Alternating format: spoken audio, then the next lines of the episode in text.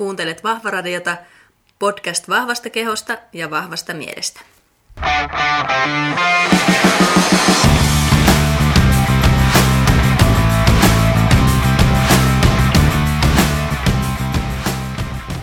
Moikka moi kaikille ja tervetuloa Vahvaradio jaksoon 27.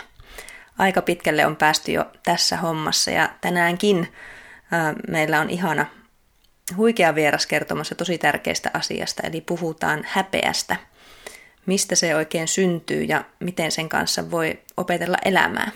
Ja tämä oli mulle ainakin supermielenkiintoinen jakso ja toivon, että tekin tästä saatte jotakin itsellenne irti. Ja tosiaan muistakaa tilata podcastia, jakaa podcastia tykätä podcastista siellä omassa palvelussanne ja somessa. Se on aina se paras lahja podcastin tekijälle viedä Vahvaradion viestiä eteenpäin ja saada sitä sitten useamman ihmisen näkyviin ja kuuluviin. Kiitos kaikille, jotka niin ovat jo tehneet. Ja nyt mennään kuuntelemaan tämän kerran asiantuntijaa ja aihetta. Moikka moi kaikille ja tervetuloa Vahvaradioon. Ja tänään meillä onkin vieraana häpeän asiantuntija Emilia Kujala, eli psykoterapeutti ja tietokirjailija, joka on kirjoittanut kirja häpeästä. Tervetuloa Emilia podcastiin. Kiitos. Kiva olla tällä tavalla vieraana podissa. Olen odottanut, että Joo. milloin pääsen, pääsen höpöttelemään. Onko tämä sun eka podcast, missä sä oot nyt ihan, sulla on omakin podcast, mutta... Joo, tämä on itse asiassa eka podcasti, missä olen nyt vieraana, että tässä oli joitakin, joitakin podcast tota, suunnitelmia tähän keväälle, mutta koronan takia niin ei olla päästy nyt livenä äänittelemään, niin no tämä on niin. nyt hyvä, että etänä hoituu. Tämä hoituu, hoituu hyvin. Pääsee näinkin. Ja tuota, tämä on tämmöinen kysymys aina tähän alkuun, mitä mä itse inhoan. Eli esittele itse ja kerro, mitä teet, teet elämässä ja työ, työ, työpuolella, niin lähdetään siitä liikenteeseen. Joo, tämä on aina tämä itsen esitteleminen, tunnistan. Tunnistan, kun työskentelee muun muassa kouluttajana, niin, niin aina tämä, että miten, mitä sitä sitten sanoo ja pistääkö ne tittelit siihen pöydälle vai tota, kertooko jotakin muuta. Just tämä. Ehkä mä voisin kertoo jotakin, mitä musta niin tiedetään yleensä, ja sitten vaikka jotain vähän, mistä, mistä mua ei tiedetä, niin, niin tulee jotain muutakin kuin niitä, niitä pelkkiä titteleitä. Eli tota, mä oon tosiaan kognitiivisen käyttäytymisterapian psykoterapeutti ja sosiaalipsykologi taustakoulutukseltani. Ää, ihan eka ammattini on joogan opettaja ja edelleenkin nämä niin kehon ja mielen asiat on sellaisia hyvin läheisiä, vaikka ne enää niin kuin hirveän säännöllisesti ohjaakaan joogaa. Tota, sosiaaliset tunteet, häpeä mukaan lukien, on mulla semmoisia niin sydämen asioita ja, ja tota, on niitä tuolta sosiaalipsykologian opintoajoista niin niihin perehtynyt ja sitten tehnyt myöhemmin tuossa mun psykoterapeuttikoulutuksessa niin lopputyötä häpeästä ja sen pohjalta sitten lähti tuo kirjakin syntymään, tunteella häpeäkirja. Mä työskentelen yrittäjänä, koska mä veikkaan, että tämä on ainut tapa yhdistää tällainen tällainen innokkuus ja uteliaisuus kaikenlaisia asioita kohtaan. Eli mä oon joskus sanonut, että jos aikuiseksi kasvaminen tarkoittaa sitä, että ihmisen pitää valita yksi asia, mitä se tekee, niin se ei ole sitten minua varten, että voitte pitää sen aikuisuuden sitten, sitten itsellänne. Eli mä puhun monenmoista. Mulla on psykoterapia-vastaanotto, jota pidän yksityisvastaanottoa semmoisen kolmesta neljän päivää viikossa. Kirjoittelen näitä tunteella tietokirjoja, joista toinen on nyt kovaa vauhtia tulossa. Tuossa elosyyskuussa ilmestyy seuraava tunteilla kirja. Sitten käyn puhumassa tilaisuuksissa, kouluttamassa. Koulutan sekä niin kuin livenä että verkossa. Nämä on varmaan sellaisia keskeisimpiä asioita, mistä tota, tämä mun niin sanottu työ, työpäivä koostuu. Joo. Mutta tota, vapaa-ajalla niin on semmoinen intohimoinen jamaikalaisen dancehall-kulttuurin ja tanssin tanssin, tota, voisi sanoa, suurkuluttaja, eli tuossa muutama viikko sitten, just 13. päivä perjantaina, kun täälläkin alkoi nämä rajoitukset, niin tulin tuolta Jamaikan suunnalta okay. treenireissulta vaihteeksi. Ja, ja tota, se on, se on semmoinen asia, mitä monet ei tiedä, mutta sitten saattavat yllättyä, että hei, löysin sun tanssivideon. Mä, no niin, siellä minä, Joo. siellä minä heilun. No hei, tämähän olikin tuota ihan mahtava esittely, että tuli vähän tämmöistä muutakin puolta sinusta sitten tähän alkuun jo heti, että mä rupean matkimaan esittelytyyliä. Ja Joo. mä jotenkin somesta sut pongasin, en tiedä miten, mutta jotenkin, ja rupesin lukemaan siellä sun tästä häpeäkirjasta ja ää, tästä juttuja hirveästi kiinnostui. Ja niin kuin mä laitoinkin sulle sitten heti viestiä, kun mä sun profiilin löysin, että, että häpeä on se tunne, mitä mä eniten tunne, tunnen elämässä. Että tämä on niin kuin, siis osittain vitsi, mutta resonoi tosi paljon kaikki ne jutut, mitä olit kirjoittanut. Ja, ja tietysti ää, sä olit kirjassaskin puhunut Brené Brownista ja, ja hänen ajatuksistaan. Ja. ja ne on mulle itselle tosi tuttuja ja inspiroivia ollut niin kuin vuosien aikana, niin, niin tuota, sekin vielä jotenkin vakuutti, että onpas ää, samantyyppisiä ajatuksia, mitä käyt kirjassa, mitä itselläkin on ollut, mutta oikeastaan mä eka halusin kysyä sitä kirjasta, että sä kirjoit kirjan häpeästä ja sanoitkin tuosta, että se oli vähän jatkoa sitten sun ilmeisesti opinnäytetyöstä alun perin, mutta mikä sut sai kiinnostumaan häpeästä näin ensi alkuun ylipäätään? Joo, no häpeä on vähän niin kuin kerroit tuossa omallakin kohdalla, niin se on ollut mulle sellainen, sellainen tunne, mikä on vähän, vähän semmoinen, että mulla on siihen semmoinen kuin viharakkaussuhde ollut elämäni, elämäni eri vaiheissa. Nykyään enemmän rakkaussuhde, mutta tota, myös vihasuhde ollut, ollut ehkä niin kuin aikaisemmin. Ja jotenkin siinä vaiheessa, kun siihen häpeään on perehtynyt, sekä niin kuin häpeään liittyvään tutkimukseen, että sitten huomannut tässä asiakastyössä, että miten monen mielenterveyden pulman taustalla se häpeä vaikuttaa. Kun häpeä ei ole vain seurausta mielenterveyden ongelmista, niin kuin usein ajatellaan, että se liittyy niin kuin stigmatisoitumiseen, tämän tyyppisiin ilmiöihin pelkästään, vaan se on hirveän monessa pulmassa taustalla. Ja semmoinen asia, että jos siihen ei puututa, niin monesti se hyvä käypä terapiahoito ei sitten toimi. Se on jotenkin avannut omia silmiä sille, että miten iso osa sillä on, on, on meidän elämässä. Yhdellä voi tietysti olla enemmän, enemmän häpeän kanssa tekemistä kuin toisella, mutta että meillä jokaisella on kuitenkin valmius kokea häpeää ja se on ihan terveellinenkin juttu, että me osataan toimia tässä yhteiskunnassa niin kuin moraalisesti esimerkiksi. Mutta sitten jos alkaa vähän niin kuin liikaakin ajatella, mitä muut ajattelee minusta ja todennäköisesti vielä häpeää kokiessaan, niin se voi olla sellaista, että mitä ikävää noin muut ajattelee musta.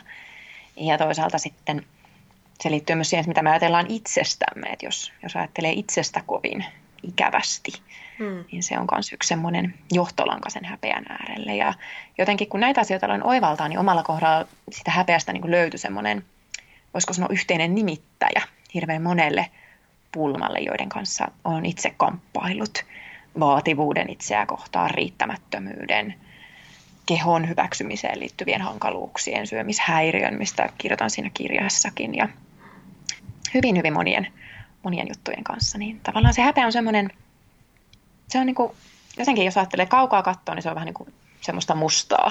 Mutta sitten kun mm. läheltä katsoo, niin se kimaltaa. Se on tosi, tosi kiehtova ja eri tilanteissa kimaltaa vähän eri tavalla. Niin olen uteliaasti alkanut sitä tutkimaan, koska se on jotain tosi kiinnostavaa. Mm. Ja millaisen vastaanoton olet kirjasta saanut nyt? Nyt tuota, se on ollut jonkun, jonkun aikaa. Itse mä en tiedäkään, milloin se on nyt ilmestynyt, ilmestynyt mutta... Helmikuussa itse asiassa Joo. ilmestyi. Helmikuun ää, 14. päivä piti olla alun perin ystävänpäivänä no, tuo kirjan tota, julkaisupäivä, mutta se laitettiin e-kirjana noihin ää, äänikirjoja ja e-kirjoja tarjoaviin palveluihin. Ja sitten tuli saman tien hirveästi toiveita, että voisiko tämä äänikirjakin nyt tulla tulla sitten pihalle, niin kustantamo Otava teki sitten päätöksen, että laitetaan se jo aiemmin. Eli en muista ihan tarkalleen, mikä päivä se siinä oli, mutta helmikuun alkupuolella kuitenkin. Mutta kirja on saanut siis tosi hyvän vastaanoton.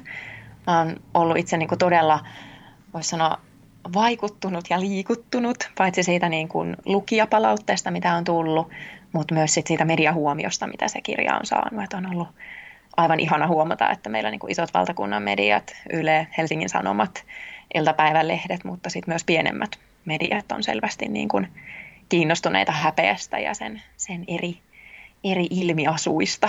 Kyllä. Se, uskon, että se jollain tavalla on nyt suomalaisiin sitten kolahtanut aiheena, koska, koska siitä, on, siitä on kiinnostuttu. Joku uskaltaa nyt puhua tästä häpeästä, häpeästä kerrankin sitten ihan julkisesti. Niin. Tuo häpeästä puhuminen on mun mielestä vähän jännä juttu, että ää, aika moni, esimerkiksi toimittaja on kysynyt multa haastattelussa, että mitä sä ajattelet tästä, että minkä takia häpeästä ei puhuta. Ja joo, mä, mä ymmärrän sen kysymyksen, mutta että mulla on tapana vähän ajatella, että me kyllä puhutaan häpeästä, mutta me ei tajuta puhuvamme häpeästä. Mm. Eli kun meidän yhteiskunnassa puhutaan semmoisista ilmiöistä, niin kuin suorittaminen, vaativuus itseä kohtaan, riittämättömyyden tunne, uupumus, ahdistus, sosiaalisten tilanteiden pelko, riippuvuudet, ää, kehodysforia, syömishäiriöt. Niin kuin näitä, näitä on ihan valtavasti, näitä niin kuin häpeän, häpeän liittyvien ongelmien tavallaan ilmentymiä. Niin me ei olla ehkä ihan oivallettu sitä, että siellä se häpeä on piilossa näidenkin pulmien takana ja vaikuttaa. Eli tavallaan me puhutaan häpeästä ihan koko ajan, mutta me ei tajuta puhuvamme siitä. Joo, ihan hyvin sanottu ja, just tuota, varmasti ihan totta. Ja kyllähän niin kuin, no itse tietysti liikunta-alalla ehkä uupumus ja, ja syömishäiriöt ja tämmöinen on sitä, mistä, mistä paljon puhutaan. Ja tietysti, no ehkä syistäkin sitten siellä, siellä vähän, mutta en mä tämä häpeää ehkä siinä mielessä ole sielläkään nähnyt nyt ihan tässä määrin, miten se hyvin niin kirjassa sitä kuvailet. Ja... Joo, ja häpeä on voimakas sana. Että niin. Sehän voi olla myös, että ää, on helpompaa puhua vaikkapa, että mua ahdistaa tai, tai mulla on tyytymätön olo itseeni tai, tai mä en voi pysähtyä tai, tai jotakin muuta kuin että niin kuin sanois, että mua hävettää. Se on aika... Mä just kävin tuossa kaupassa hakemassa lounasta ja, ja tota, siinä oli tämmöinen vanha herra, jolla oli tämmöinen rollaattori. Hän oli ehkä vähän, pikkusen ehkä humaltunut ja tota, hän yritti soittaa invataksia ja sitten hän pyysi mua, että nyt auttamaan ja kieltämättä, kun nyt on tämä social distancing ja siinä oli sitten hänellä puhelin, mihin mun piti näppäillä tätä Invataksin numeroa. Mä että Aa, mitä mä nyt teen? Ja sitten totta kai halusin auttaa häntä. Ja sitten hän sen jälkeen sanoi, että olipa noloa. Ja sitten mä vähän aikaa, ai mitä? Ja sitten niin tajusin se, että niin, että ihan totta, että tämmöisenkin arkiseen kohtaamiseen, niin avun pyytämiseen voi se häpeä liittyä, mutta ehkä sitten meidän on helpompi sanoa vaikka, että olipa noloa tai mm. jotakin muuta, kuin että sanoisin, että hei, mua hävettää. Kyllä. Että se, miten me puhutaan, se diskurssi kertoo, kertoo jotain myös meidän suhteesta tunteisiin.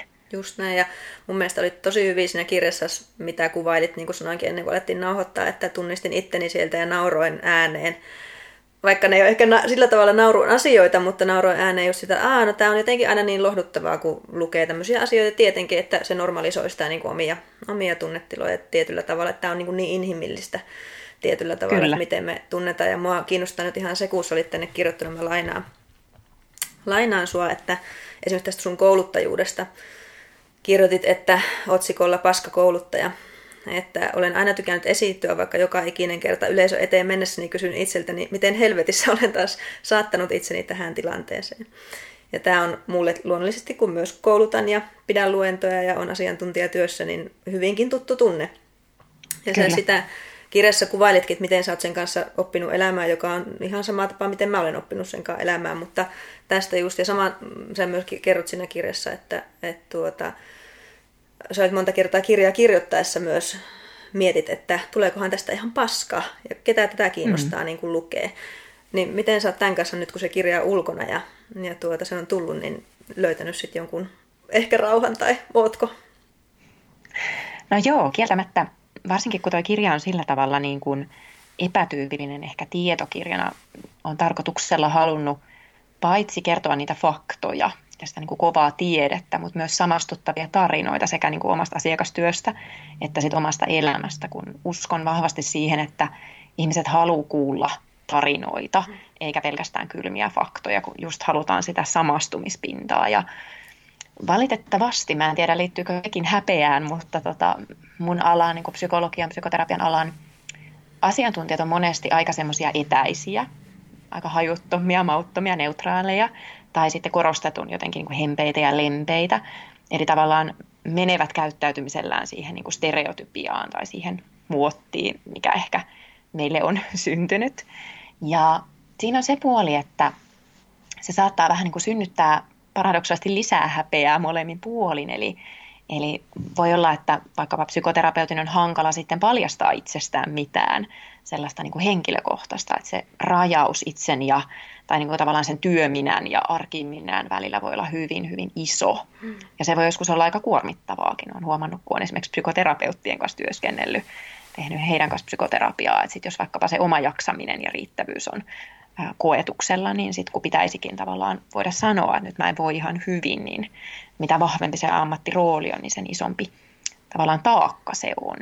Ja sitten taas toisaalta siinä on se toinen puoli, että että meillä on hirveästi tätä keskustelua, vähän tämmöistä niin polarisaatiota asiantuntijuuden ja kokemusasiantuntijuuden välillä.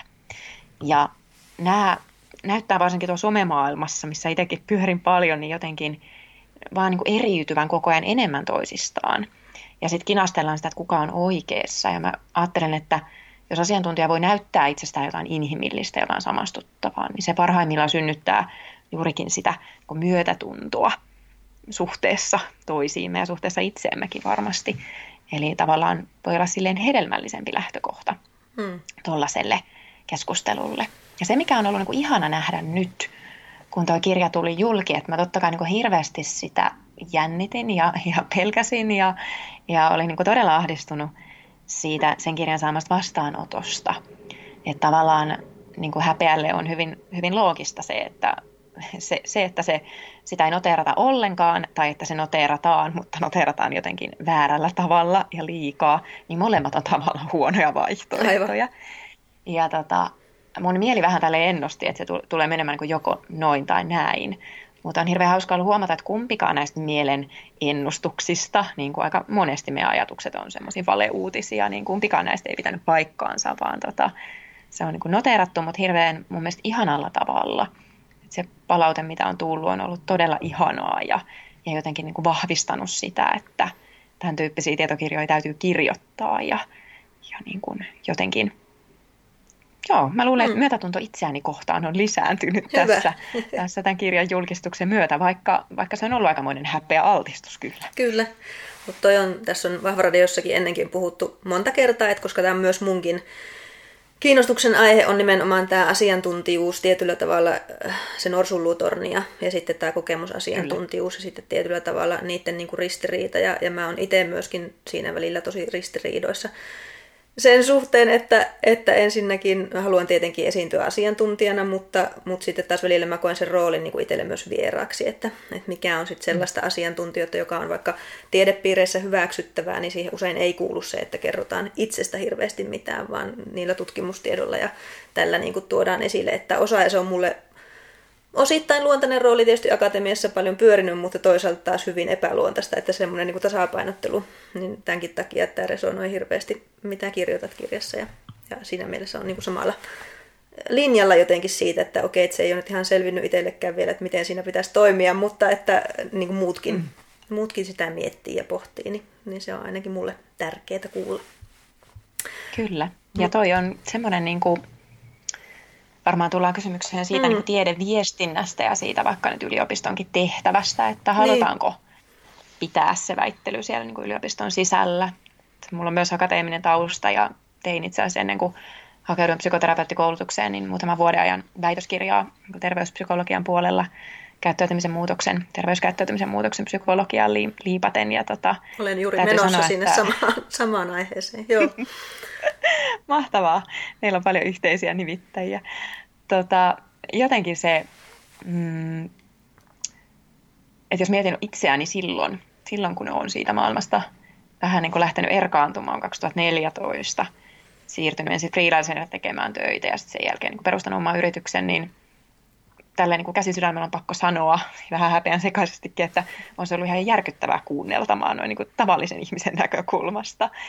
Että jos haluaa puhutella työllään vain tiedeyhteisöä, niin sitten kannattaa pelata tiedeyhteisön säännöillä. Mutta jos haluaa puhutella muitakin, niin sitten niitä ehkä joutuu vähän, vähän viilaamaan. Ja se ei tarkoita siltikään sitä, että tarvitsisi niinku kääntää selkänsä sille tieteelle, mutta että miten sen tekee, niin, hmm. niin sitä kannattaa miettiä. Toi on hyvin, toi on hyvin sanottu, just, että no, minne, minne haluaa puhua sitten, niin Kyllä. sillä tavalla tietysti sitten omaa vastaan, tai tätä niin kuin, tuotostaan sitten muuntaa, että mitä sitten sanoo ja miten sanoo. Mutta tuota, oikeastaan tuosta häpeästä vielä, että mitä hyötyä ja haittaa siitä meille on? Mistä se häpeän tunne niin kuin yleisesti kumpuaa? Me nyt puhuttu tästä meidän omista häpeän tunteista, että se voi tulla monesta asiasta, mutta, mutta että mitä sä oot sun työssä huomannut? No se, mikä meillä menee monesti niin kuin arkikeskustelussa erityisesti vähän sekaisin, on se, että mikä on se niin kuin häpeän tavallaan tarina, häpeän juuret siellä varhain lapsuudessa. Ja sitten ne asiat, mitkä tässä päivässä pitää yllä sitä häpeää. Eli hirveän monesti me etsitään syitä meidän pulmille jostain vähän niin kuin kaukaa menneisyydestä. Me sanotaan, että, että kun mulla oli se äitisuhde tai isäsuhde niin vaikea, sitten siellä tapahtui näitä ja noita asioita, mua koulukiusattiin ehkä tai, tai mitä, mitä ikinä. Mun, mä olin aina huonompi kuin mun sisko ja aina verrattiin siihen siskoon tai veljeen. Niin näillä asioilla me tupataan vähän niin kuin edelleenkin selittämään niitä nykypäivän pulmia. Ja tämä on sillä tavalla hirveän hankala yhtälö, koska me ei voida vaikuttaa enää siihen, mitä on tapahtunut joskus kauan kauan sitten, muuten kuin oikeastaan hyväksymällä se tapahtunut. Ja erityisesti niin kuin kognitiivisessa käyttäytymisterapiassa, kun analysoidaan käyttäytymistä ja tehdään käyttäytymisanalyysiä, niin ollaan hirveän kiinnostuneita siitä, että miten se, miten me ollaan joskus varhain, vaikka lapsuudessa, opittu tulemaan toimeen hankalissa sosiaalisissa tilanteissa, hankalien ajatusten, hankalien tunteiden kanssa. Miten se on silloin toiminut, mutta nykypäivänä ei toimi enää ja itse asiassa tuottaa meille jotakin ongelmia. Ja kun puhutaan häpeästä, niin kyse on hyvin usein siitä, että meidän varhaisissa ihmissuhteissa meidän tunteita ja tarpeita, erityisesti meidän tarvetta tulla nähdyksi, kuulluksi, hyväksytyksi sellaisena kuin me ollaan, niin sitä ei ole välttämättä kohdattu tai, tai siinä ei onnistuttu ihan niin, niin hyvin kuin olisi tarvinnut. Ja me ollaan opittu ehkä tekemään jotakin, jotta me kelvattaisiin. Tuossa kirjassa puhun esimerkiksi tämmöisestä kiltin tytön syndroomasta, että kun olet tietynlainen kelpaat, mikä ainakin oma itseäni koskee, että mä tuskin olen ollut kauhean vaikea teini, teini koskaan tai tota, varmaankaan myöskään niin opettajille tai muille lapsillekaan tuskin kovin hankala on ollut, että on oppinut enemmän sen niin miellyttämistrategian. Jollain toisella lapsella se voi olla enemmän tämmöinen ulospäin suuntautuva, voi olla aggressiivista käyttäytymistä tai toisten kiusaamista tai jotakin muuta tämmöistä. Ja nämä on näitä niin kuin varhaisia tapoja tulla toimeen tähän niin kuin inhimillisen nähdyksi ja hyväksytyksi tule, tulemisen tarpeen kanssa.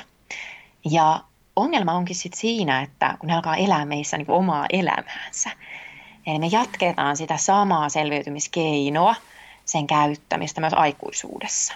Ja tämä on sitten se, mikä niin kuin ylläpitää sitä häpeää ja tuottaa sitä uudelleen. Hmm.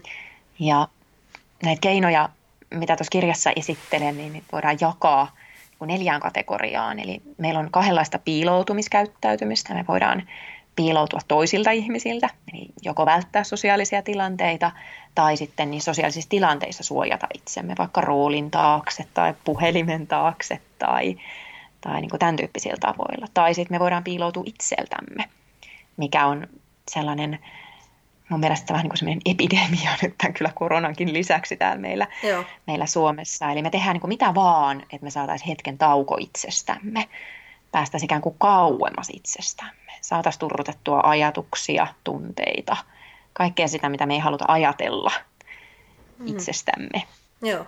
Ja sitten nämä niin kuin toiset, jos ajatellaan, että nämä on nyt ne piiloutumiskäyttäytymistä, niin meillä on vielä hyökkäämiskäyttäytymisiä, jotka voi seurata häpeästä. Eli me voidaan hyökätä toisia ihmisiä kohtaan. Se on usein aika helppo huomata. Se voi olla tämmöistä avointa aggressiivista käyttäytymistä, mutta se voi olla myös sellaista piilo, piilo jotenkin pihaisuutta tai, tai vaikka ihan tämmöistä, ainakin mulle tiedemaailmasta hyvin tuttua semmoista pätemistä, oikeas olemista, nokittelua, tämän tyyppistä. Hmm. Senkin juuret on siellä häpeässä. Mutta toki sitten se hyökkäys voi kohdistua omaan itseen, niin kuin esimerkiksi omassa elämässäni on omalla kohdalla kääntänyt sen ehkä helpommin niin. Eli, eli ollut hyvin vaativa itselleni, mikään ei ole riittänyt ja jos on riittänytkin, niin vain hetken aikaa. Eli aina, aina tulee uusi tavoite, joka sitten vähän niin kuin juoksee karkuun, että ei olla, ei olla koskaan tyytyväisiä. Jos riitetään toisille ihmisille, niin siitä ei ole tavallaan hyötyä, koska viime kädessä itselleen ei sitten kuitenkaan kelpaa. Joo. Näin olen kokenut, en koe enää, mutta kyllä, tota, kyllä. tämä on se ja toi, häpeän mentymä. Mietin sitä just tuota asiantuntijuuttakin, mistä on puhuttu, ja mä oon sitä tässä pohdiskellut myöskin, myöskin niin kuin pätemisen kannalta, että, että se on jotenkin niin kanssa vaikea tasapainottelu, että tietyllä tavalla somehan nyt korostaa sitä, että nyt on sitten tiettyjä asiantuntijoita, joilla on se tiedetausta ja sitten he voi mennä kommentoimaan jotakin postia. Ja sitten mä oon aina miettinyt sitä, että mä en ikinä itse tekisi niin. mutta tämä ei ole, anteeksi tämä kuulostaa, että mä yritän itse nostaa jotenkin jalustalle, mutta jotenkin mä aina miettinyt, että miksi joku haluaa niin kovasti pätee ja tuoda esille sitä omaa asiantuntemusta tuntemusta niin kuin mm. kertomalla, että joku toinen on väärässä. Mä kokisin siitä itse vaan niin kuin suurta tämmöistä stressiä sellaisesta mm. toiminnasta, mutta mun mielestä se on tosi paljon korostunut, että just se vastakkainasettelu on niin kuin korostunut sit kyllä somessa myöskin niin kuin asiantuntijoiden ja kokemusasiantuntijoiden välillä, mutta tämä on ehkä toinen keskustelu, Kyllä. mutta tuli tuosta mieleen vaan. Ja tuossa jossain toisen lainauksen lukee täältä, tämä on kyllä pitkä, pitkä mutta mun mielestä oli taas tosi hauska. Tästä häpeän tunteista, kun kerroit noista, että miten sitä tyypillisesti yritetään hallita ja mitä erilaisia sen ilmentymismuotoja on, niin täällä on yksi tämmöinen, mitä sä oot sosiaalisista tilanteista kirjoittanut. Peli alkaa näin, eli Miten osallistua keskusteluun ilman, että antaa vaikutelma itsestään hiljaisena ja tylsänä tai ärsyttävänä ja yliinnokkaana? Miten olla sopivan syvällinen, mutta ei kuitenkaan liian vakava? Mitä, jos tulee kiusallisen pitkä hiljaisuus? Pitäisikö esitellä itsensä etunimellä, etu- ja sukunimellä? Jos päättää sanoa molemmat, kannattaako mieluummin aloittaa tuttavallisesti sukunimellä meikäläisen Matti vai virallisemmin Matti Meikäläinen? Mitä pitää tehdä, jos täytyy kätellä, mutta kädet ovat kylmät, nihkeät, hikiset tai tärisevät. Mistä tietää, onko kädenpuristus sopivan napakka, mutta ei liian. Eihän se ollut liian veltto. End quote. Mutta siis mun mielestä tämä on just tällainen, että varmaan tämä on niin kuin ainakin mun elämästä siis sanasta sanaan tämä sisäinen dialogi, mitä niin kuin käy tilanteessa, mikä ei varmasti näe millään tavalla ulospäin. Ja muakin moni aina kuvailee, että mä oon niin itsevarma ja niin kuin tilanteisiin ja muuta, mutta siis tämähän on se, mitä kaikki varmaan sitten yeah. käy pitkälti. Ja toi, mitä sanoit tuosta niin itsevarmuudesta ja sisäisestä dialogista on mun mielestä todella niin kuin olennaista, mm. että kun meillä on hirveän semmoinen, paitsi että meillä on stereotypinen käsitys asiantuntijoista ja asiantuntijuudesta, niin meillä on myös stereotypinen käsitys siitä, että minkälainen ihminen kokee häpeää. Eli tästä ei ole kauhean pitkä aika, kun mä näin niin kuin omassa somessa sellaisen postauksen, missä se oli joku tämmöinen lasten tunnetaitoihin liittyvä kuva, missä lapsi katseli varpaitaan ja sitten siinä sanottiin, että okei, että, että tämä on nyt esimerkki, että, miltä lapsi näyttää, kun se häpeää. Ja sitten oli esitelty keinoja, että miten nyt niin kuin vältetään, tämä, että tämä ei tapahdu. Ja mä ymmärrän sen, ää, mutta sitten taas niin kuin häpeän ilmentymät, miltä se häpeä näyttää, niin se ei välttämättä näytä pelkästään siltä, että katellaan kengän kärkiä ja, ja ollaan ihan niin kuin posket punaisena, vaan hyvin vaikkapa ekstroverttikin ihminen voi kärsiä ja usein kärsiikin häpeästä. Mutta sitten se, miten sen häpeän kanssa tullaan toimeen, se voi näyttää erilaiselta. Ää, mulle tulee esimerkiksi mieleen paitsi nämä niin kuin roolit, että mennään jonkun roolin taakse piiloon, se sitten ammattirooli tai semmoinen niin koomikko, hauskuuttaja. Mutta että puhuminen, vaikka me ajatellaan, että puhuminen on niin kuin keino luoda yhteyttä ihmisten välillä, niin itse asiassa ihan yhtä lailla puhumista voi käyttää myös luomaan etäisyyttä. Ja me voidaan puhella paljonkin lämpimiksemme toinen toisillemme ilman, että me oikeastaan kerrotaan yhtään mitään, paljastetaan yhtään mitään semmoista niin kuin haurasta itsestämme. Ja jotenkin tämä on ollut mulle semmoinen sydämen aihe nyt niin kuin puhua ihmisille tästä, että se ekstroverttikin todella voi hävetä ja, ja monesti häpeääkin, että, että tavallaan myös ekstrovertit alkaisi tunnistaa itsessään niitä hetkiä, kun yrittää vaikkapa sillä puheella tai jollakin muulla – muulla tota noin, sosiaaliseen tilanteisiin liittyvällä käyttäytymisellä itse asiassa luodakin etäisyyttä toisiin, eikä sitä yhteyttä. Mm. Ja tuosta ehkä vielä noista häpeän hallintakeinoista, ja mua niin kuin kiinnostaa siitä, tiedät, että sanoit, että se voi olla just itseen kohdistuvaa, tai sitten se voi olla niin kuin aggressiota vaikka muita, muita kohtaan. Tuleeko sieltä jotakin esimerkkejä, mitä osaat niin konkretisoida, että miten ihmiset tyypillisesti sitä sitten niin kuin ilmentää ulospäin, tai, tai tuota, pystyykö sitä sitten tunnistaa esimerkiksi jostain. Tai, tai onko sitten häpeä semmoinen niin kuin asia, mistä pitäisikään päästä eroon kokonaan. Mm. Siinä semmoinen 15 kysymystä nyt yhdessä lauseessa, mutta... Joo. No jos aloitetaan tuosta niin hyökkäämisestä toisia niin. ihmisiä kohtaan, niin, niin tietysti meillä on tosi valitettavia esimerkkejä niin kuin ihan lähtien lähisuhdeväkivallasta. Mm. Liittyy usein se hyökkääminen toisia ihmisiä kohtaan myös se niin perustavaan pelkoon tulla hylätyksi. Ja, ja sitten se saattaa niin kuin vaan kanavoitua tällaisella tavalla, että niin kuin hyökkäys on paras puolustus. Mm. Vähän samalla tavalla kuin joskus vaikka jotain muitakin eläimiä, vaikka koira, joka on vihanen tai se puree, niin saattaa olla itse asiassa pelokas.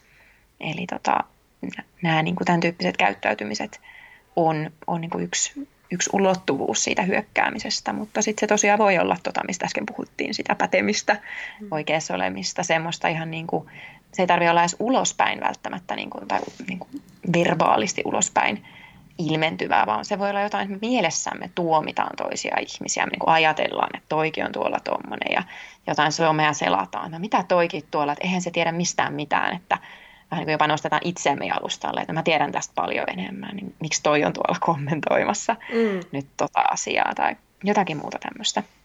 Eli tämäkin on niin kuin yksi, yksi häpeän ilmentymä. Aletaan sitten olla aika lähellä myös jo kateutta, mitä itse asiassa spoiler alert, seuraava kirja käsittelee. Käsittelee kateutta ja tota, sosiaalisen median niin kuin, käytön seurauksia meidän tunteille. Eli tämmöinen niin kuin, aika päivän polttava teema, miten some vaikuttaa tunteisiin, niin sen, Joo. sen äärellä olen nyt tällä hetkellä aivot Hei, siellä. Mä varaan, varaan sut sitten nyt jo podcastiin siitä aiheesta tosi Kyllä. mielellään, koska sitä on varmaan jokaisessa Vahvaradion-jaksossakin sivuttu, koska se on semmoinen, minkä mä jonkinlaisena ehkä aika herkkänä ihmisenä niin kuin koen itse somessa, kun mä kuitenkin siellä oon osaamatta ihan täysin niin kuin analysoida sitä itse puhki, että mitä kaikkea puolia siihen liittyy, plus tietysti asiakkaissa paljon, että Kyllä. siitä puhutaan koko ajan asiakastyössä ja, ja siitä, mikä tietysti monesti mun niin kuin ohje onkin siihen, että jonkinlaista somedetoksia olisi hyvä aina välillä niin kuin miettiä, että mitä kaikkea seuraa ja antaa tulla siihen tietos, tietoisuuteen, että kyllähän kateus ja vertailu lisääntyy väkisin, jos sulla jatkuvasti miljoona, mihin verrata Kyllä. Mikä se olisi sun toinen kysymys, koska mm. nyt voin ihan rehellisesti myöntää, eikä edes hävetä myöntää, että unohdin, mikä Joo, se ei toinen ihme. oli ei ihme. jälkeen. Joo, no ehkä just se, että, että tuota, tarviiko sitä häpeästä päästä eroon. Että mikä sitten, Joo. koska sehän nyt kun me tässä puhutaan, niin kuulostaa tietysti siltä, että hävettää jo se, että häpeää ylipäänsä, että nythän siitä haluaisi niin kuin nopeasti sitten pois sen tyyppisestä, Kyllä. niin mitä niin kuin lääkkeitä sulla siihen asiaan? Joo. No, mulla on ollut tapana sanoa ehkä vähän provosoivastikin, mutta kyllä siinä on ihan, ihan niin kuin totuuden, totuuden siemeniä ja, ja tota noin, enemmänkin kuin totuuden siemeniä. Että, että kyllä se, että me kyetään ajattelemaan, miltä oma toiminta ja oma itse näyttää toisten silmissä, eli kyetään tuntemaan myös häpeää, niin se on ihan välttämätöntä meidän niin kuin sosiaaliselle vuorovaikutukselle. Jos me ei kyetä ajattelemaan, niin sitten me ollaan kyllä psykopaatteja.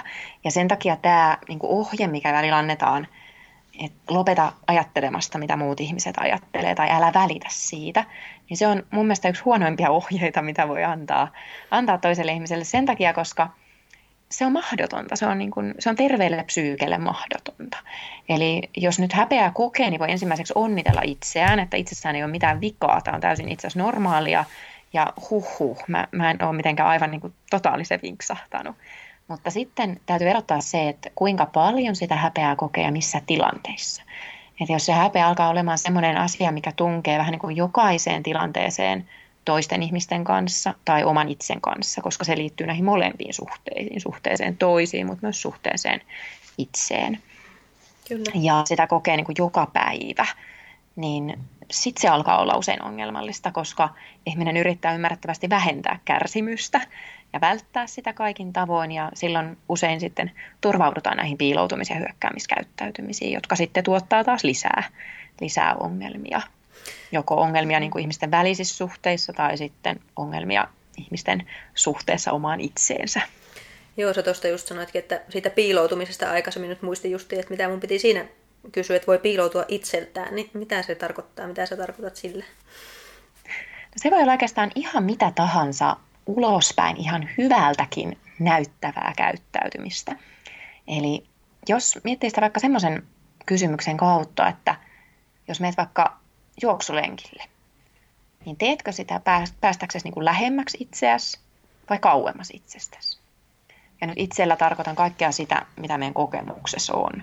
Kehon tuntemuksia, ajatuksia, tunteita, erilaisia toimintayllykkeitä, mitä, mitä ikinä. Eli jos me ajatellaan nyt vaikkapa sitä niin kuin juoksulenkkiä, niin yhdelle ihmiselle se voi olla nimenomaan keino niin kuin pysähtyä oman itsen äärelle. Jollekin toiselle ihmiselle se voi olla niin kuin kirjaimellisesti sitä oman itsen juoksemista pakoon, eli ikään kuin tunteiden, ajatusten, tuntemusten kehossa turruttamista. Ja tämä on niin semmoinen itseltä piiloutumisen ydin, että me ei oikeastaan voida koskaan tietää, kun me ulkoapäin katsotaan toista ihmistä – niin mitä siellä sisällä tapahtuu? Meillä on käyttäytymisterapiassa tapana sanoa, että käyttäytymistä käytetään aina johonkin, hmm. koska käyttäytymisellä on aina jotakin seurauksia lyhyellä ja pitkällä aikavälillä. Joo. Ja sen, senpä vuoksi sitten voi olla, että jotakin, on se sitten vaikka sitä urheilemista tai TVn katsomista tai työn tekemistä vaikka, niin sitä voidaan käyttää siihen, että pääsisi itseltään piiloon tai sitten toisaalta pääsisi lähemmäs itseään. Hmm. Ja tämä just siellä somessakin hyvä muistaa, muistaa kun vaikka tässä omassa ammatissa näitä treenihommia kattelee, niin, niin tuota, emme koskaan tiedä, mitä kaikkea siellä ihmisen elämässä on. Ja ja Ei. onko se sitä piilottamista sitten, en mä sitä sano, vaan treenihän on ihan hyvä, hyvä asia tietenkin, että liikkuu ja pitää itsestään huolta, mutta just muistan itsekin sieltä omilta ortoreksia-ajoilta, kun on ollut tosi hoikkaa ja voinut tosi huonosti, niin miten paljon kehuja on saanut siitä omasta liikkumisesta ja miltä näyttää, vaikka se on ollut täysin niin kuin päinvastoin se tilanne kuitenkin oikeasti Kyllä. sitten. Ja se on se ongelma monesti noissa, niin kun, jos mietitään syömiseen liittyviä mm. pulmia, mm. ihan lyhyesti pakko sanoa tuosta tarttua siihen, että hirveän monesti sitten, kun se niin kuin syömiseen liittyvä problematiikka on ollut vähän niin kuin keino tulla nähdyksi, mm. niin joko niin, että näkisi itse itsensä paremmassa valossa tai toiset ihmiset hyväksyisi, tai nämä molemmat. Niin se on hirveän surullista, että sitten just ihminen, joka on vaikka tosi timmissä kunnossa tai, tai laihtuu tai, tai lihoo tai mitä ikinä, niin se toisten ihmisten huomio, niin se on itse asiassa juuri se palkkio, minkä ihminen on, on niin kuin halunnutkin siitä käyttäytymisestä. Mm.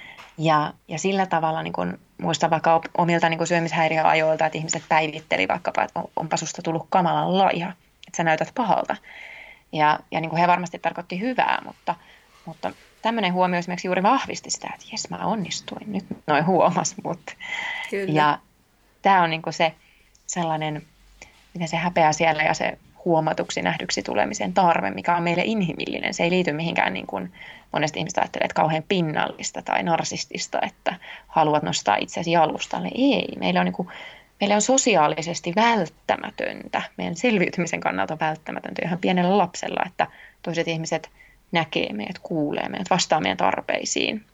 Hmm. Ja sen takia se häpeä on niin voimakas tunne, että kun siellä toisella puolella on sitten se uhka sosiaalisesta kuolemasta, niin kukaan ei halua, halua sen takia jäädä yksin ja tulla niin kuin hylätyksi. Joo, hyvä, hyvä lisäys tuohon. Ja mä jotenkin tuota kirjaa kun luin, niin tuli tämmöisiä niin kuin hyväksymis- ja omistautumisterapia-tyyppisiä ajatuksia tuon häpeän kanssa sitten äh, selviytymiseen, että, että niitä ajatuksia siellä pyörii, mutta niitä ei kannata niin kuin ihan todesta, todesta sitten aina ottaa, että mitä se pää meille selvittää. Haluaisitko sä siihen kertoa vähän jotakin semmoista metodia, että miten sen niiden ajatusten kanssa, jos niitä vaikka paljon sitten on, on tai vaikka niin kuin sanoit, että niitä on joka päivä ja niin kuin tuntuu, että se ahdistaa ja rajoittaa jollain tavalla niin kuin omia tekemisiä vaikka, että miten siihen Joo. pitäisi sitten suhtautua.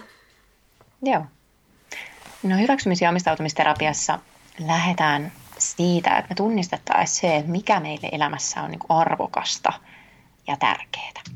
Ja se, mikä on niin arvokasta ja tärkeää, niin se ei usein ole se mikä niin just tässä heti palkitsee. Vaan se, se voi olla jotakin sellaista, että kun me aletaan tehdä jotain, mikä on meidän arvojen mukaista, niin siinä tovi menee ennen kuin se tuntuu edes kauhean hyvältä.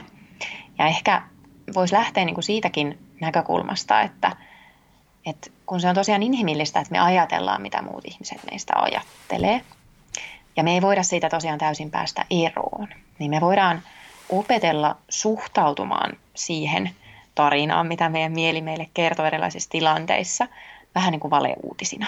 Niin voidaan harjoitella, hotissa kutsutaan eriyttämiseksi, mä tykkään kutsua mieleen medialukutaidoksi sitä, mutta kyse on ihan samasta ilmiöstä.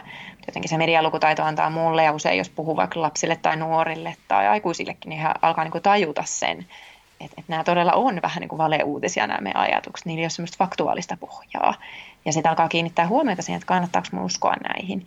Ja sen sijaan, että työntää niitä pois, kun se on usein aika vaikeaa, niin toimii päinvastoin. Siitä huolimatta, että ajattelee, että okei, toi ihminen tuolla, joka nyt kuuntelee mua puhumassa, ei varmaan tykkää musta. Niin siitä huolimatta tekee niitä asioita, mitkä on itselle niin kuin arvokkaita ja tärkeitä. Vaikkapa nyt siellä kirjassa, kun sitä mainitsemaasi paskakouluttajatarinaa tarinaa tota noin, mietin, niin tavallaan sen ydin on juuri se, että kun aina kysytään, että no ootko sä nyt sitten lakannut ajattelemasta tai lakannut välittämästä, mitä muut ihmiset ajattelee, niin en tietenkään ole, koska ja on ihan kiitollinen siitä, koska mä olisin huolissani omasta mielenterveydestäni, jos mä olisin lopettanut. Se, se ei olisi hyvä merkki todellakaan. Jos me ajatellaan sitä, että mikä on se meidän niin kuin perustapa sosiaalisissa tilanteissa käsitellä tietoa. Mutta se, että mä teen silti niitä asioita, mitkä on mulle tärkeitä. Mä käyn puhumassa, mä kirjoitan, koulutan, vaikka ne ajatukset on siellä. Ne on vähän niin kuin mulla tuossa kainalossa ja sitten mä voin siitä huolimatta huomata, että mulla on jotain muitakin ajatuksia. Ja niin kuin, mikään näistä ei ole niin kuin totta täysin. Hmm. Mutta mä en ainakaan ota nyt esimerkiksi niitä ajatuksia, että mä olen paskakouluttaja, niin todesta ja sitten usein kun niihin kiinnittää huomiota, niihin uskoon, niin alkaa kiinnittää huomiota kaikkeen, mikä vaan vahvistaa niitä ja siitä tulee semmoinen luppi. Just no ja mulle, mulle just jonkun, jonkun tuota asiantuntijaluennon jälkeen selitin kaverille tätä tuntemustani tästä, että aina kun mä pidän sitä luentoa, niin se on ihan parasta ikinä. Ja musta tuntuu, että musta on kiva inter- olla interaktiossa ihmisten kanssa ja tämä on just se, mitä mä haluan tehdä. Mutta sitten tietysti Kyllä. sen luennon jälkeen tulee semmoinen niin kuin, ei vitsi, mä unohdin sanoa sen jutun. Ei vitsi, kun mä nyt käytin vähän huonoa ilmaisua tuossa kohtaa ja, ja tuota, muuta. Ja sitten se pitää vähän niin kuin sitten omassa päässään tai jonkun kanssa, kanssa läpi ja koitan sitten tietysti löytää sieltä semmoisia, että miten tämä nyt kuitenkin meni ihan hyvin. hyvin joo, mutta, ja on niin kuin... joo, mutta mun kaveri sanoi sitten siihen mulle, että vähän niin kuin paheksua, että sä oot kyllä niin ristiriitainen tyyppi, että sä niin kuin koulutat tai teet noita juttuja, mutta sitten sä oot kuitenkin niistä ihan paskana. Ja vähän niin kuin viitaten siihen, että kannattaisikohan miettiä uudestaan. mutta tämä on just se, mitä mä yritän sitten noisessa liittää, että kun se on niin normaalia ja se on inhimillistä ja mä tiedän sen, että, että se on niin kuin, tuo mitä just selitit siitä, että ne ajatukset voi olla, mutta ei niitä tarvitse ottaa todesta, niin on itselle ollut ihan todella transformatiivinen niin kuin Kyllä. stressin vähentäjä. Joo. Ja toi, mitä kuvaat, mitä tapahtuu niin niiden vaikkapa luentojen jälkeen, niin on hyvä esimerkki semmoisesta häpeän sekaisesta murehtimisesta. Hmm. Kun murehtiminen on meidän mielen semmoinen vähän kömpelö, mutta kuitenkin niin kuin yritys ratkaista ongelmia. Ja tuon tyyppisessä tilanteessa sun mieli lähtee niin kuin pohtimaan sitä, että okei, että miten tämä meni, että nyt, jotta mä voin korjata toimintaani jatkossa, niin nyt mä niin kuin mietin tämän rikkipuhki. Mm. Ja välillä se ei onnistukaan. Että tavallaan meidän huomio menee kaikkeen siihen, mikä on mennyt mönkään, sitten me saadaan jäädä vähän siihen jumiin, me voi olla just vaikea laajentaa sitä, että mikä meni ihan neutraalista tai mikä meni ihan hyvin. Ja tavallaan se menneen tilanteen ympärillä pyöriminen saattaa myös viedä meidän huomion pois jostain, mikä olisi nykyhetkessä tosi olennaista. Hmm. Eli tavallaan tämä on hyvin tavallista, niitä sosiaalisia tilanteita jää sitten hautomaan myöhemmin ja mitä mä sanoin ja mitä mä tein. Ja, ja tavallaan sitten ollaan taas niin kuin häpeän äärellä, koska se murehtiminen myös vahvistaa sitä käsitystä meille itsestämme, että me ollaan jollain tavalla mokattu tai riittämättömiä. Kyllä. Vaikka sinänsä nämä just niin kuin itselläkin, että mitään sellaista indikaatiota ei ole koskaan tullut niin kuin ulkopuolelta, että nämä on hyvin niin kuin sisäisiä juttuja, Kyllä. että haluaa niin kuin tietysti, että mäkin olen aika vaativa ja haluan niin kuin tehdä hyvää työtä, niin tietysti sitä sitten käy vähän liikaakin läpi. Et tuota, ja tiedän, että puhujilla yleisesti tämä on ihan, ihan tyypi, mm. tyypillistä. Kyllä, että tämä on, mutta just tämä, Kyllä. että ettei se estä sitä tekemistä kuitenkaan ja että miten sitä saisi itselleen kuitenkin vähän miellyttävämpää. On se tosi raskasta, että sitten joka kerta hmm. sä niin kuin niitä murehdit ja käyt, käyt läpi. Ja... Niin, meidän ajatukset ja tunteet ei ole kuitenkaan mitään käskyjä, mitä meidän tarvitsee mm. noudattaa. Että, että ne on siellä olemassa ja se on niin kuin se mielen tehtävä, että se nyt tuottaa ajatuksia ja tunteet syntyy, kun tapahtuu muutoksia ympäristössä, on se sitten se fyysinen ympäristö tai meidän sisäinen ympäristö. Että niin tämä meidän, meidän tota noin, niin. mieli ja, ja keho toimii, mutta sitten tavallaan se, että mikä on sitten niiden rooli siinä meidän käyttäytymisessä. Kyllä. Se on aika tärkeä asia ja aika monen aikuisenkin kohdalla semmoinen niin kuin mun mielestä vähän niin kuin peiliin katsomisen paikka, että helposti perustellaan, että kun mä tunnen näin tai mä ajattelen näin, niin sitten mä toimin näin. Niin mitä, miksi ihmeessä? Joo. Et, Mulle on aina ongelma Vähän heräisi sen kanssa, kun mä luin Maaret Kallion kirjaa jossain vaiheessa. Ei ongelma siis Maaret Kallion kanssa ollenkaan, eikä hänen kirjansa kanssa, vaan hän kuvaili siellä tämmöisiä tunneihmisiä. Moni kuvailee Joo. aina itseään sille, että mä oon tämmöinen tunneihminen ja mulla nousee heti verenpaine ihan sairaasti, koska sehän mm. tarkoittaa sitä, että sä tunnet jotakin ja sä toimit sen mukaisesti välittömästi ilman niin kuin minkäänlaista... Mm. Tämä tiedä, mihin tämä mun lause on nyt menossa, mutta että, tämä vaan halusin tuoda vielä esille, että eihän meidän tarvi aina ää, niin kuin täsmällisesti seurata meidän ajatuksia tai niitä nousseita tunteitakaan, koska ne on kuitenkin ohimeneviä juttuja. Mm. Ja se onkin aika tärkeä taito, että oppisi vähän niin kuin katselemaan sieltä yleisöstä tai rannalta, rannalta itseään, itseään ja tota, ajatuksia ja tunteitaan. Hmm. Että niin ei ole pakko reagoida välttämättä. Ja tuossa kirjassakin puhut siitä, siitä, että monesti se, että jos on jotakin negatiivisia tai kärsimystä tuottavia ajatuksia, niin niin ihmiset haluaa niistä kovasti eroon ja sitten toisaalta ajatella, että jos ne hyväksyy, niin kuin säkin kirjassa kirjoitat, että se olisi kuitenkin semmoinen ensimmäinen askel siinä prosessissa sen häpeän kanssa elämiseen, niin ajatellaan sitten, että se on niin kuin luovuttamista ja heikkoutta. Mm. Niin mitä ohjeita siihen sitten haluaisit sanoa tai mitä kirjassa siinä käsittelee? Minusta se oli hyvin, hyvin sanottu. Joo. Se aika usein tuntuu menevän niin kuin sekaisin sellainen irtipäästäminen ja hyväksyminen – semmoisen niin kuin passiivisen alistumisen ja luovuttamisen kanssa. Et jotenkin mulla on ollut tapana avata sitä niin, että me vähän niin kuin mietittäisiin niitä taisteluja, että mitä me valitaan. Et jos me lähdetään niin kuin käymään sitä taistelua meidän mielen kanssa tai kehonkin kanssa, niin sekä mielelle että keholla on tosi vahvat, vahvat niin kuin mekanismit sille, että miten ne jäisi henkiin. Ja, ja se on aika, aika niin kuin mahdoton taistelu meidän niin kuin tahdonvoimalla voittaa voittaa. Ja jotenkin sen sijaan, että sitä taistelua käy, niin ehkä mä itse ajattelen, että se on niin kuin hyödyllisempää valita sitten ne taistelut, mihin aidosti voi vaikuttaa. Ja, ja niin kuin sitä kautta lähteä sitä lähestymään. Että, että jotenkin, niin. Mm. Mutta just tuo, tuo mun mielestä on semmoinen vaikea asia ehkä ehkä niin kuin selittää tai myöskin monelle niin kuin ymmärtää tai hyväksyä, että, että se oma aja, omia ajatusten hyväksyminen niin tuntuu niin lopulliselta ja sellaiset, että mä oon luovuttanut mm. niin kuin niiden asioiden suhteet, sitten tämä vaan menee tälleen ja, ja sitähän se niin. ei niin kuin tarkoita. Ja tuo hyväksyminen on silläkin tavalla vähän pulmallista, että ihmiset kuvittelee, että se hyväksyminen on jotain, mikä tulee vaikka ajan kanssa. Että aika parantaa, aika opettaa mua hyväksymään. Ei se aika tee yhtään mitään meidän puolesta tai mikään muukaan asia, että jos me itse ei tehdä. Se hyväksyminen on niin kuin, se tarkoittaa aktiivisia tekoja.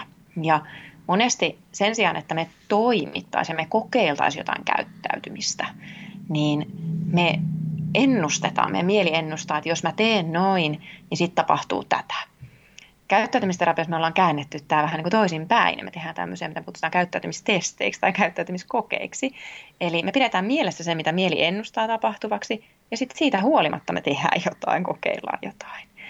Eli tavallaan hyväksymisenkin kohdalla se voisi olla vaikka sitä, että kuvittelee vähän niin kuin seisomassa risteyksessä, jonka siitä lähtee niin kuin kaksi reittiä. Toinen on se, että mä en hyväksy tätä, ja toinen on se, että mä hyväksyn. Ja mitä se hyväksyminen olisi, niin joka hetki, kun se mieli alkaa vänkäämään sitä, eipäs juupas, en kyllä varmasti, ja tämä on luovuttamista ja mä oon heikko ja muuta, niin me kuitenkin käännetään mieli sinne niin kuin hyväksymisen tielle uudestaan, niin toimitaan päinvastoin. Hmm.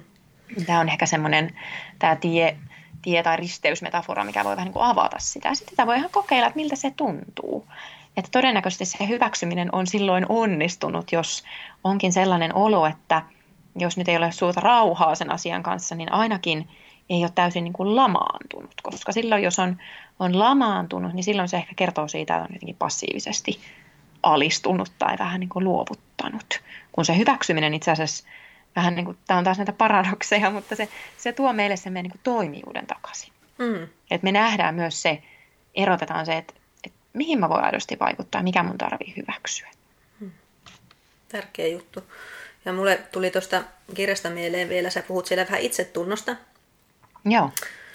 Öö, ja lueskelin tuossa, tossa tuota, tämä on ihan kauhean vaikea tämä nimi, mutta tämmöinen kuin Thomas Chamorro Premutsik, joka on kirjoittanut kirjan tämmöistä työ, niin organisaatioiden johtamisesta ja, ja siitä, minkä takia äh, siellä on monesti tämmöisiä epäkompetentteja ihmisiä eniten johdossa ja minkä takia ne he, sinne sitten ajautuu ja kahlaa ison määrän kaikkea psykologian tutkimusta siinä kirjassa läpi.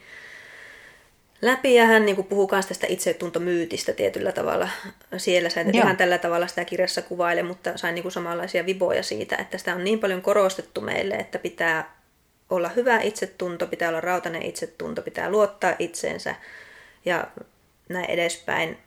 Ja sitten mä mietin sitä aina, että, että, tuota, että joo, se on tietyllä tavalla, tavalla varmasti tottakin, ja kyllähän niin itse luottamus ja itsensä uskominen varmasti on tärkeitä asioita. Että tuntuu ainakin mm. niin kuin nykyelämästä korostetaan ihan kauheasti. Mitä mieltä sä itse tästä olet? No varmaan tullaan siihen kysymykseen, että mitä se itsetunto on, kun sekin on vähän sellainen mm. kiistanalainen asia edelleenkin. Että se, se on aika semmoinen laaja romukoppa-käsite. Joo. Että se, se voi tarkoittaa monenlaista asiaa. Se voi olla tämmöinen laaja, laaja niin käsitys itsestä. Ää, ja sitten toisaalta se voi olla niin kuin tämmöistä niin kuin elämän alueittain spesifiä, että itsetunto voi olla erilaista nyt podcastin tekemiseen, kun itsetunto voi olla vaikkapa sen puhekeikan vetämiseen tai tota juoksulenkillä käymiseen tai jotakin muuta tämmöistä. Että ne on niin kuin asioita, mitkä menee vähän niin kuin välillä sekaisin. Ja, ja ehkä sitten jotenkin se kysymys siitä, että mitä se itsetunto oikeastaan on, niin se liittyy myös siihen, että miten me sitten kohdataan niitä asioita, joiden me ajatellaan jotenkin niin nakertavan meidän itsetuntoa.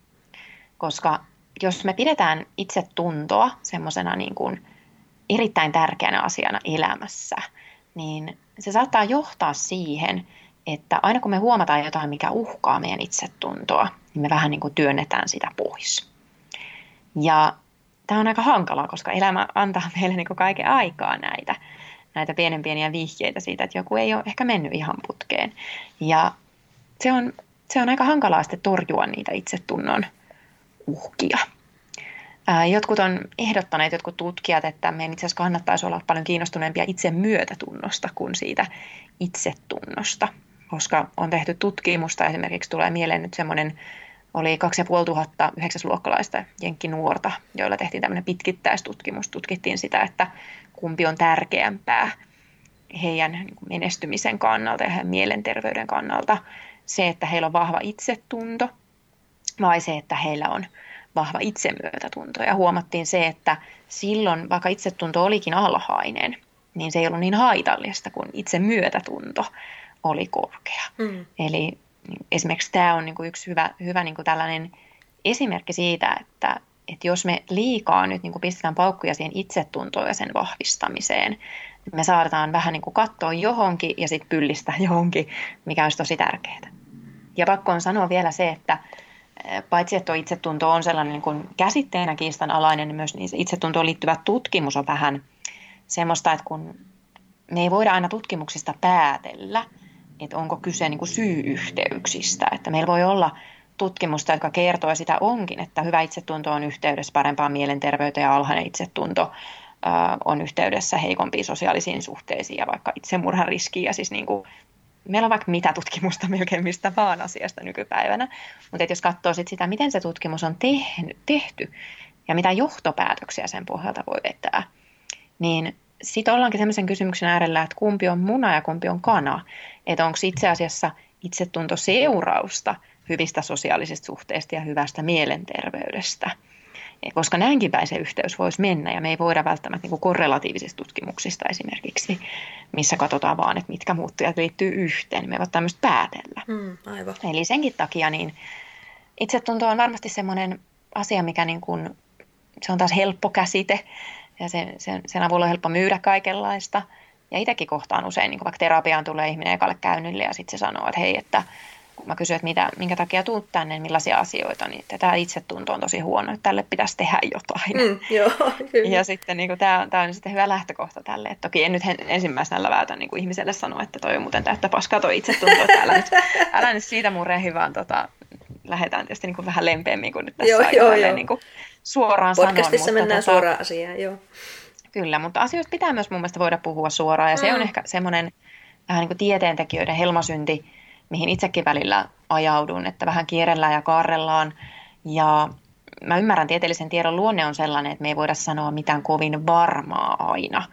Mutta kyllä mun mielestä on niin jotakin hyvä silti sanoa, koska siitä on myös täysin ok. Tieteellinen tietokin muuttuu ja se on ihan samalla tavalla inhimillistä kuin monet muut meidän niin kuin hmm. konstruktiot. Että, että sitten jos se tieto korjaantuu, niin sitten se korjaantuu. Mutta että taas tullaan tähän, että että kuunnellaanko asiantuntijoita, jos, jos se on toisaalta, toisaalta, toisaalta, mutta ei sitten mitään vastausta kuitenkaan. No tästä puhuttiin juuri, juuri äskettäin, äskettäin toisenkin äh, niin kuin asiantuntijavieraan kanssa tästä samasta, että Joo. se on, on hankala, hankala niin kuin kun sä et oikein tiedeyhteisön silmissä voi niin kuin sanoa kauhean vahvoja lauseita, jossa siellä teet suurimmalta osalta työtä, mutta sitten se haluaa vaikuttaa mm. ulkopuolelle kuitenkin saattaa olla olemassa, niin, niin se viestin niin kuin muuttaminen siinä niin onkin tosi hankalaa, kun sitten tunnet sen vastuun myöskin siihen, siihen tietenkin, että et halua sanoa mistään semmoista, mistä sitten tiedeyhteys tulee ja sanoa, että mitä sä tollasta siellä oikein puhuit, että tämähän ei mm. muuten pidä paikkaansa, paikkaansa ollenkaan tai on ainakin epävarmaa. Ja siihen onkin hyvä aasin sillä tämä just, just, että mä heitän nyt kaikki tieteelliset käytännöt romukoppaa ja puhun tuosta kirjasta vielä, en sun kirjasta, vaan tästä, mistä äsken mainitsin. Sen osalta mun mielestä siinä oli tosi mielenkiintoisia, nyt en niiden tutkimusten validuutta ole mitenkään tarkistanut, mutta, mutta tuota, lähdeviitteet näytti tosi hyviltä, hyviltä sen osalta, mutta tästä itse luottamuksesta, mitä siellä oli just ö, tähän johtajuuteen liittyen, koska tämä sunkin ihan kirja liittyy siihen käyttäytymiseen kuitenkin lopulta, että miten me käyttäydytään, minkälaisia valintoja me tehdään. Ja tässä on nyt paljon tästä kirjasta, mistä mainitsin, niin puhuttu tästä johtajuudesta ja miten paljon esimerkiksi naiset ei pyri niin kuin johtotehtäviin siitä syystä, siitä syystä, että naisilla on huono itseluottamus ää, mm. tutkimusten mukaan. Mutta tämä Thomas ää, Chamorro Premutsik nyt esittää tässä kirjassa esimerkiksi sellaista, että siellä voi olla niin kuin tämmöistä sisäistä itseluottamusta, mitä naisilla on, mutta se ei niin kuin manifestoidu ihan samalla tavalla ulospäin ja sitä kautta taas sitten ää, hän esittää, esittää sitä, että itse asiassa ihmiset, jotka tietää paljon, joilla on paljon kompetenssia, niin saattaa näyttää ulos paljon epävarmemmilta kuin ihmiset, joilla ei ole niin paljon kompetenssia, mutta niillä on usein joku yksi hyvin selkeä ratkaisu, mitä he esittää ja jyrää eteenpäin ja on hyvin niin kuin mm. avoimia siitä, että tämä on se, miten pitää tehdä. Että just tämä, että mun pointti on ehkä siinä se, että mitä me niin kuin ulkopäin tulkitaan ja mikä se todellisuus on, niin, niin sillä on on, niin kuin, on eri, eri asioita. Ja tämä oli ehkä huono siltä nyt tähän, mutta tietyllä tavalla mm. samoja teemoja niin kuin sen suhteen, että onko se itseluottamus ja itsetunto ja miten me sitä ulkoapäin katsotaan, niin kuitenkaan se kaikista tärkein mittari, millä me vaikka jonkun kompetenssia johonkin tehtävää arvioidaan. Tai, mm, tai ei, muuta, ei välttämättä. Ei välttämättä. Tunnistan tuon hyvin, että mm. jotenkin se, se että, että niin kuin, ehkä tämä klassinen, että mitä enemmän tietää asioista, niin sen vähemmän sitten niin kuin tietää. Mm. Että tavallaan siinä on se, niin kuin tietää mitään varmaksi. Että sitä alkaa niin kuin, mitä enemmän on niin kuin syvemmällä jossakin, vaikkapa nyt siinä, että ymmärtää niin kuin tiedettä ja sitä, miten se toimii, niin sen, sen vähemmän semmoisia niin kuin mustavalkoisia totuuksia sitten tulee niin kuin laukoneeksi mm, kyllä. suustaan, että, että se tavallaan semmoinen oman kompetenssin myös ylikorostaminen, niin sekin voi olla myös sitten keino tavallaan nostaa itseään ja niin kuin olla näyttämässä, koska epävarmuuden näyttäminen, se, että sanoo, että mä en itse asiassa ihan tarkkaan tiedä, niin sehän on niin kuin aikamoinen häpeäaltistus. Että sähän niin kuin osoitat, että sä et ole täydellinen silloin ja tämä maailma ei ole täydellinen, niin kuin se itse asiassa onkin, mutta, mutta tavallaan se, se tuntuu olevan sellainen asia, mikä ei aina mene niin kuin meidän ajatuksen kanssa niin kuin kompetenssista yhteen. Just niin. Toki tuossa en voi olla kommentoimatta sitä, että kun niin kuin, ymmärsinkö oikein, että oli, kyse oli nimenomaan naisista – Öö, tässä puhuttiin Tossa. siis, tämän kirjan nimi on siis, että Why so many incompetent men become leaders. Ja se on tosi Joo. raflaava siis nimi ja sisältö on huomattavasti niin kuin, niin kuin nykypäivänä pitää brändätä johonkin, johonkin mm. mutta että ikään kuin puhutaan siitä, että millaista, miksi se on se lasikatto olemassa. Ja tämä ehkä su- suomalaiseen yhteiskuntaan ihan tietenkään päde, kun tämä on sieltä amerikkalaisesta kulttuurista lähtöisin kirjoitettu ja tutkimukset on myös sieltä. Ja Suomessahan ollaan tietysti niin kuin aika erilaisessa lähtökohdissa niistä, niistä käsiin, mm. mutta mun mielestä sen ihan riippumatta siis sukupuolesta, niin mun mielestä siinä on tästä kompetenssista ja miten me käsitetään se ja minkälaisia ihmisiä me yleensä johtotehtäviin odotetaan ja halutaan ja minkälaisia ominaisuuksia me halutaan, että johtajilla on ja nykyjohtajilla on, niin ei välttämättä ollenkaan tarkoita sitä, että ne on hyviä sen tehtävän hoitamiseen, vaan että meillä on vain joku tämmöinen vääristynyt kuva, mitä siellä tarvitaan ja, ja sen takia sitten ää, ehkä semmoiset toisenlaiset arvot ja kompetenssi, mitä siellä tarvittaisiin, jää sitten hyödyntämättä. Ja siinä Kyllä. oli siitä jotakin tutkimusta, että naisilla tyypillisesti tutkimusten mukaan on niin kuin heikompi itseluottamus. Nyt en muista, oliko itseluottamus vai itsetunto, nämä on varmaan taas tieteessä nämä käsitteen määrittelyt on aina tärkeitä, mutta, mutta tuota, kuitenkin. Mutta hän sitten siinä, en muista millä tavalla, mutta jotenkin muuten puhuu just tästä, että öö, ja kuulijat voi ihan korjata sitten, jos on lukenut ja muistaa paremmin, mutta just tänne, että naisilla voi olla sisäistä itseluottamusta, että se itse, se itseluottamus onkin ihan hyvä, mutta se ei manifestoidu sillä tavalla, kun me oletetaan, eli semmoinen tietynlaisen mm. niin kuin, äh, vahvasti mielipiteiden esittämisen tai muun kautta niin kuin ulospäin, että siinä on se dissonanssi sitten. Joo, ja toi on varmasti myös sellainen rakenteellinen ilmiö mm, ja myös kyllä. se, että minkälaista asiantuntijuutta ja minkälaista johtajuutta, johtajuutta niin kuin näytetään. Että, että esimerkiksi itselleni on ollut ihan tosi tärkeää nähdä oman ikäisiä naisia nyt vaikkapa hallituksessa ja se on ollut mulle todella tärkeää niin kuin saada nyt niin kuin tavallaan myös tälle omalle kirjalle ja sitä kautta niin kuin itselleni näkyvyyttä näissä valtakunnan medioissa, ei, ei semmoisten niin kuin narsististen motiivien takia puhtaasti, vaikka niitäkin varmasti ihmisillä aina on niin kuin myönnettävä se on, mutta, mutta niin kuin sen takia, että mä uskon, että sillä, että niin kuin mun ikäisiä niin kuin kolmekymppisiä kompetentteja naisia tässä maassa on ihan valtavasti, joilla on, on niin kuin paitsi sitä tietoa, mutta myös viisautta, koska viisaus ei ole asia, mikä kulkee käsi kädessä sen kanssa, miten vanha ihminen on, vaikka me monesti kuvitellaan, että se syntyy jostain elämänkokemuksesta ja niin kuin ikävuosista. Elämänkokemuskaan ei ole suhteessa ikävuosiin, että emme voida valita, mitä kaikkea meille on elämän varrella tapahtunut. Mm. Niin jotenkin mä pidän sitä niin kuin hirveän tärkeänä, että mä paasaan tästä niin innoissa, että mulla lähtee tuonne korvasta. niin tota, että tavallaan mediassa myös näytettäisiin eri-ikäisiä ja erilaisia, persoonallisuudeltaankin erilaisia naisia johtotehtävissä, koska se niin kuin, myös naisjohtajan tai naisasiantuntijan niin kuin, kuva on aika stereotypinen ja se on yksi, mitä niin kuin esimerkiksi omalla työllä yritän niin kuin, vaikuttaa siihen, että, että mun ikäinen näköinen nainen niin voi olla niin kuin, todella kova osaaja siinä, mitä tekee Mm. Ja se ei tarkoita sitä, että tota, täytyisi pistää niin kuin pakosti, jos ei halua, niin jakkupuku päälle tai, tai muuttaa se oma tapa olla jotenkin erilaiseksi, jotta, jotta kelpaa ja mahtuisi johonkin muottiin, mikä meille on niin ulkopuolelta annettu. Just näin. No tämä on periaatteessa sen kirjan sisältö tiivistettynä, minkä ei kirjan sisältö, vaan tämän toisen, mitä oli just tässä lueskellut samaan aikaan. Niin mun mielestä teillä oli vain samanlaisia teemoja siinä. Joo.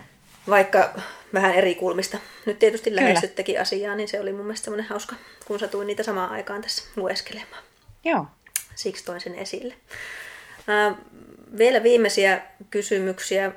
Nyt tuossa häpeän kanssa elämisestä ja sen kanssa toimimisesta on nyt puhuttu ja sä oot siihen antanutkin hyviä harjoituksia. Sulla on kirjassakin siihen semmoisia hyviä ihan niin kuin harjoituksia ja muita miten tietoisuustaidot liittyy tähän juttuun? Sä sanoit tuossa kirjassa mun hauska siis siellä, että joku sun ystävä oli sanonut, että eikö se mindfulness ole jo vähän passee? Joo.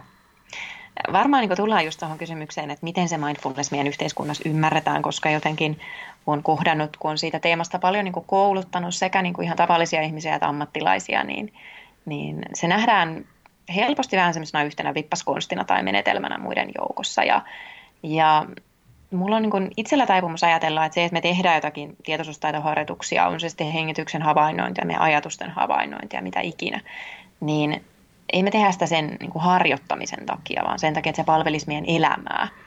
Me tultaisiin tietoiseksi siitä, mitä me arjessa tunnetaan, ajatellaan, mitä meidän keholle kuuluu, ja kyettäisiin sitten käyttämään sitä tietoa viisaasti.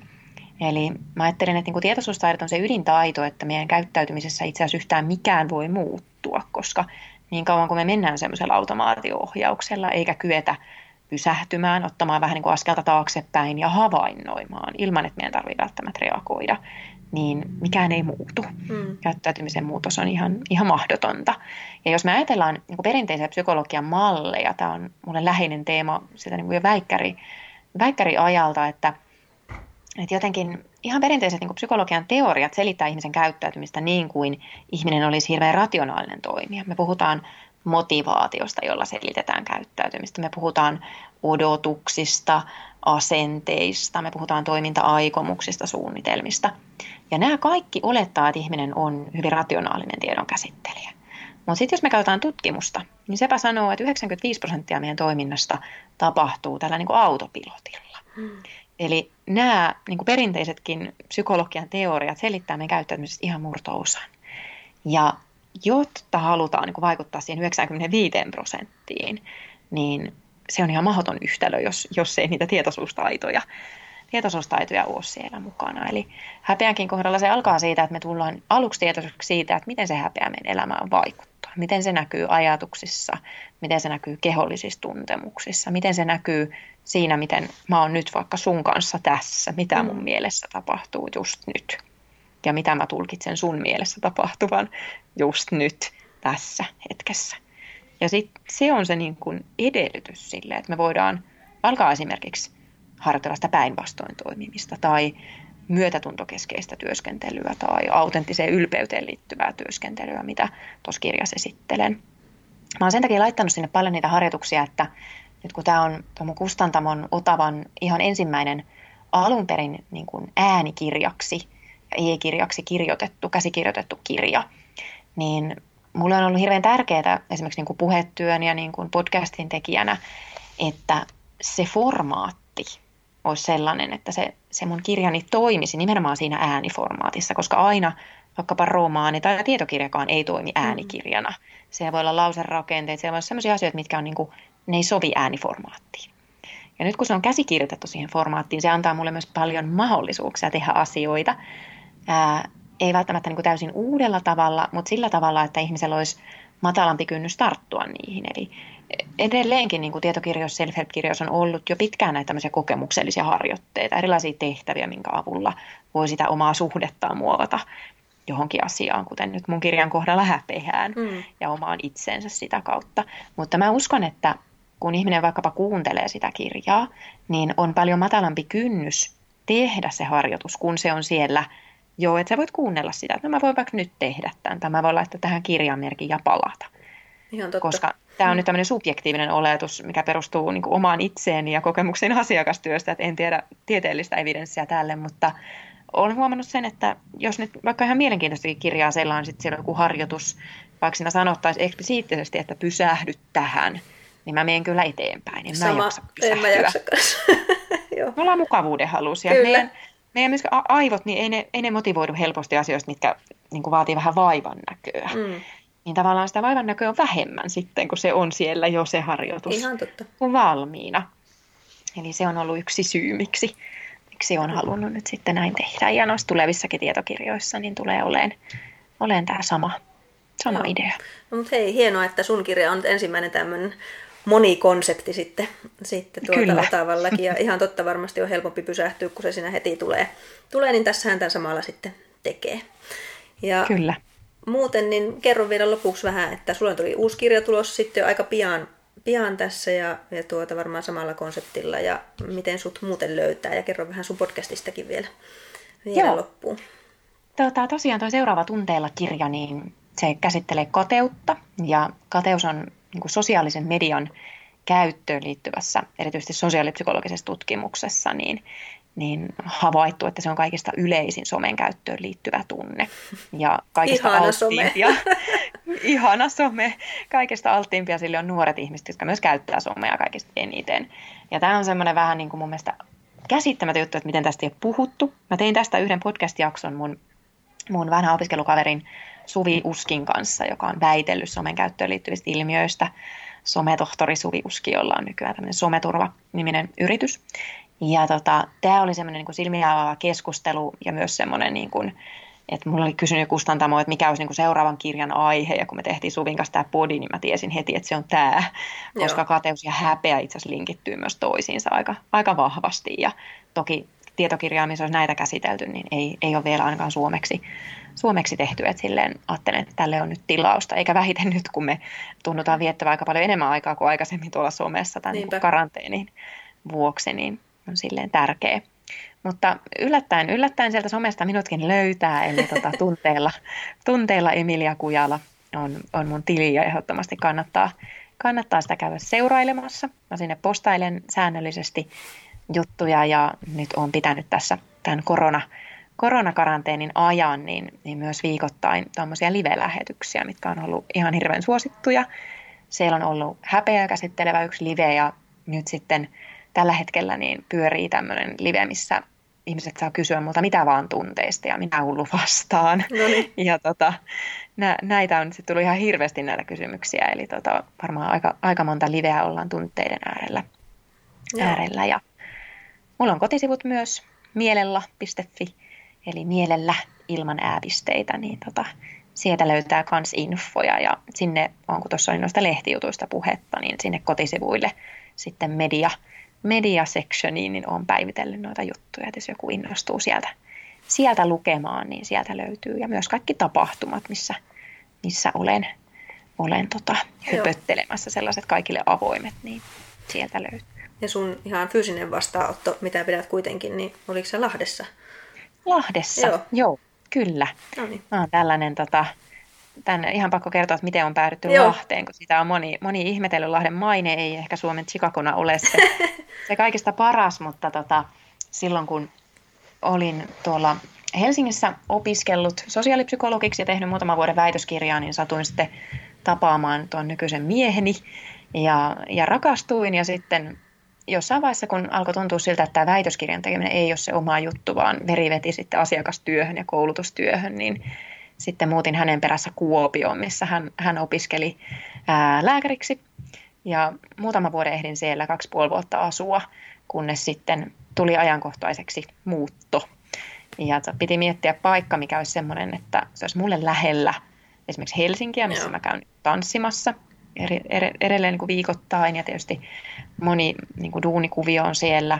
Mulla on vanhemmat Kouvolassa ja miehellä on sitten vanhemmat tuolla Kantahämeen puolella Forssan lähellä. Ja sitten mietittiin tälle rationaalisesti, että jos katsotaan Suomen karttaa, että tätä kolmiota Helsinki, Forssa, Kouvola, niin mikäpä muu siinä olisikaan keskellä kuin Lahti. No niin. Ja tota, Looginen siihen ratkaisu. iskettiin sormi ja sitten todettiin, että käydään kokeilemassa, että pitääkö, pitääkö Lahtea koskevat tota, asenteet ja ennakkoluulot paikkansa vai onko ne valeuutisia. Ne on ihan valeuutisia, sanoin ehkä Tämä on, tämä on aika hyvä paikka tämä Lahti. Joo, mulle, mulle ei tälleen pohjoiskarjalaisena ole tämmöisiä niin kuin arvotuksia nämä Etelä-Suomen, Etelä-Suomen kaupunkeja kohtaan edelleenkään, vaikka on täällä pitkään asunut, mutta, mutta tuota, myös minulla asuu rakkaita ystäviä Lahdessa, että, että olen myös ajatellut, että ne on ehkä valeuutisia. Hyvä. Mutta hei, kyllä. ihan mahtavaa Emilia, että olit vieraana ja, ja sä olit kyllä ilo haastatella, haastatella että kiitos siitä. Ja sitten katsotaan seuraava kiitos. podcasti, kun sulla kirja ilmestyy, niin puhutaan kyllä. sitten kateudesta. Tämä oli ilo ja oikein mukava, Hyvä. mukava juttu tuokio. Kiva kuulla. Hyvä, kiitoksia Emilia. Se on moikka. Kiitos.